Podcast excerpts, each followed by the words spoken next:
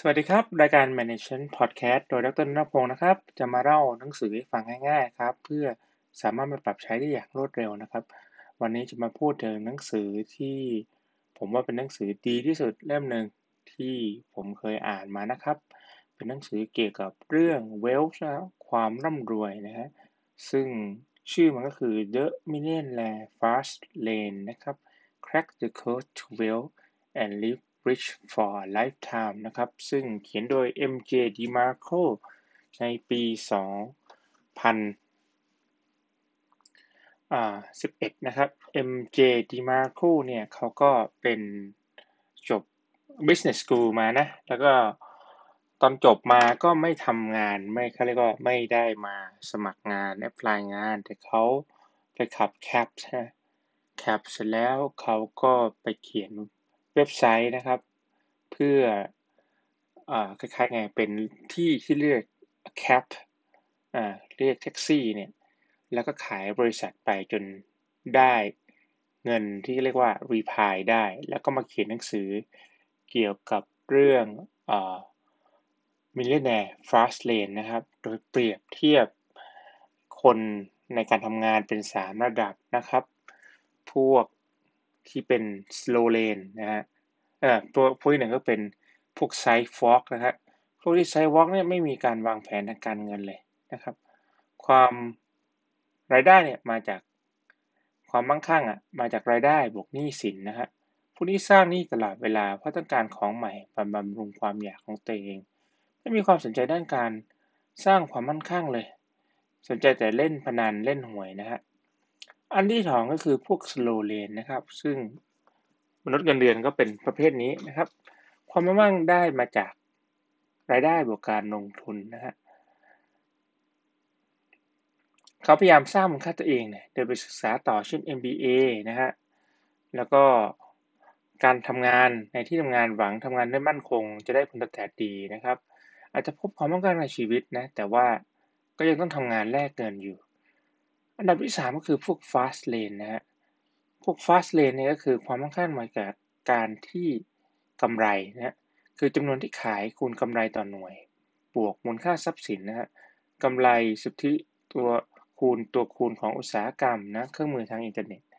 พวก fast lane เนี่ยสร้างระบบที่ควบคุมได้นะเน้นการสร้างความมั่งคั่งจากโปรเซสการเรียนรู้ และขายเป็นอุปกรณ์นะครับ เป็นผู้ผลิตมากกว่าผู้บริโภคนะครับ มองว่านี่สินไม่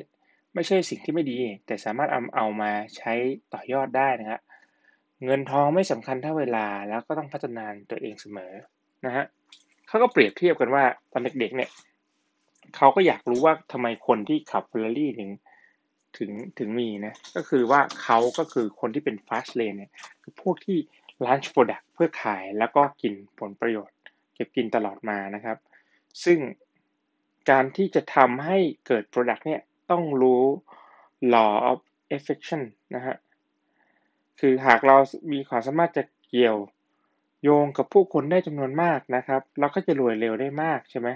ถ้าเกิดเราออกทำคอร์สสอนออนไลน์เนี่ย เราก็จะสร้างความสัมพันธ์ได้เร็วนะครับ แล้วก็จะมีสรุปสำคัญตัวไอเดียที่สำคัญก็คือ five fast lane commitment นะครับ อันแรกก็คือ need ครับ หยุดไล่ล่าหาเงิน แต่มาไล่ล่าความต้องการในตลาดแทนนะครับ entry นะครับ การทำธุรกิจต้องมี process ที่คล้ายๆ เป็น barrier ไม่ให้ entry ได้ง่ายนะครับ ถ้าง่ายเกินไปคนก็เข้ามาทำได้นะครับ ต้องมี control นะครับ ต้องสามารถควบคุม control ได้ อันที่ต่อมาก็คือ scale นะครับ ต้อง scale ขยายสาขาได้ทำ franchise ได้ และอันสุดท้ายคือ time นะครับ ก็คือสามารถรันออโต้ได้ ดังนั้นถ้าเราสามารถสร้าง product ที่มี niche มี entry ยากนะครับ control ได้ scale ได้แล้วก็สามารถทำได้ตลอดเวลาเนี่ยเราก็จะมีรายได้ได้มากเท่าที่เราต้องการนะครับ ซึ่งจุดที่เราควรให้ความสนใจก็คือเกี่ยวกับ marketing นะครับ เกี่ยวกับประโยชน์ของสินค้านะครับ ต้องสามารถอธิบายสินค้าได้เฉพาะเจาะจง สินค้าต้องได้คุณลักษณะตามที่พูดแล้วก็มี custom service ที่ดี นะครับ โดยสรุปแล้วเมื่อมีไอเดีย product แล้วลงมือทำทันทีแล้วทำให้เป็นระบบนะครับ เพื่อที่จะทำให้สามารถสเกลแล้วก็มีใช้ทำอะไรได้อย่างออโต้เนี่ยจะทำให้เราสามารถร่ำรวยได้เป็น fast lane นะฮะก็คือสรุปเราต้องทำ product แล้วก็ launch ไปแล้วเป็นให้เป็นออโต้เนี่ยก็จะเป็นพวก fast lane ที่จะได้ความมั่งคั่ง